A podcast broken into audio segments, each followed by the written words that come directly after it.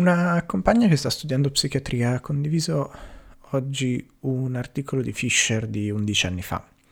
che sul Guardian scriveva dell'impossibilità di dividere davvero salute mentale e le condizioni sociali di contorno. È una cosa a cui stavo sinceramente pensando da un po', sostanzialmente in una forma diversa, cioè del fatto che il socialismo, come esempio, ci regala una, il socialismo classico, una visione ben precisa della società, ma non è ugualmente dettagliato a descriverci una visione di uomo, di donna, di, di essere umano. Al contempo è difficile trovare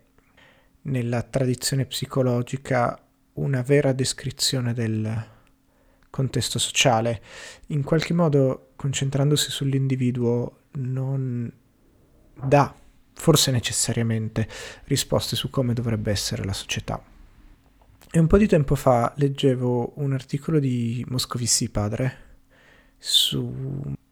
svolta empirica in, socio- in psicologia sociale, che è qualcosa di molto interessante perché in un paper degli anni 90, degli anni 70 si ritrova gran parte di ciò che sta attraversando l'economia negli anni 10 e oggigiorno. Comunque, Moscovici parla di Freud e marxismo, così en passant. Però su quella mm, definizione ho continuato a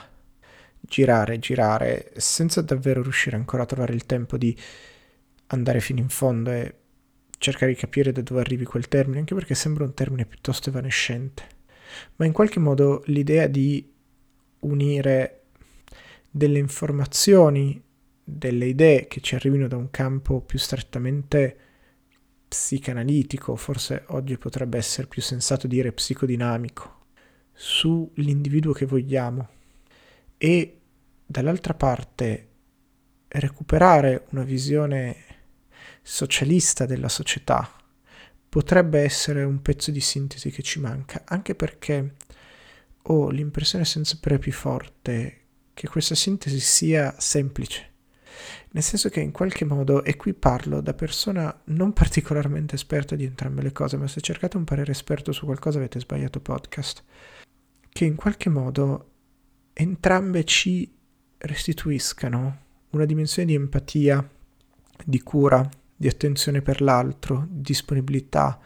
di ricerca di un'affermazione, soprattutto il socialismo in chiave più, più anarchica o cooperativista, forse meno in quella di tradizione leninista. Però davvero un, la creazione di uno spazio sociale sicuro che permetta lo sviluppo e la realizzazione di singoli individui e che attraverso lo sviluppo e la reazione di questi singoli individui riesca a costruire quella necessaria rete di altruismo e collaborazione per tenere su una società socialista. In qualche modo, tornando forse all'inizio a quello che diceva Fischer, non è possibile pensare a, all'individuo senza la società. Cioè, quello che suggeriva Margaret Thatcher, ma Margaret Thatcher dovremmo essere d'accordo che se sta bruciando all'inferno è forse il, il giusto contrappasso per quello che ha fatto.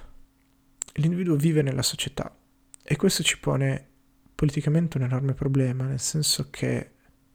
alcune reazioni che possiamo, comport-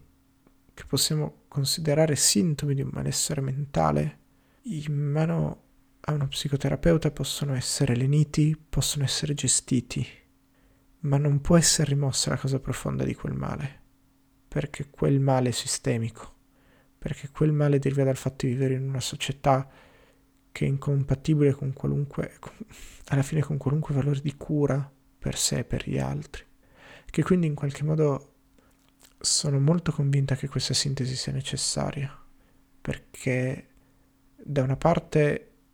non possiamo continuare ad avere una visione di società che non parta da un'immagine dell'individuo e dall'altra parte gli individui hanno bisogno di una società in cui vivere. Un'espressione intorno a cui sto girando da un po' per altri motivi è quella dell'individualità senza individualismo e credo che di nuovo sia un continuare a girare intorno allo stesso concetto che forse prima o poi riusciremo a rappresentare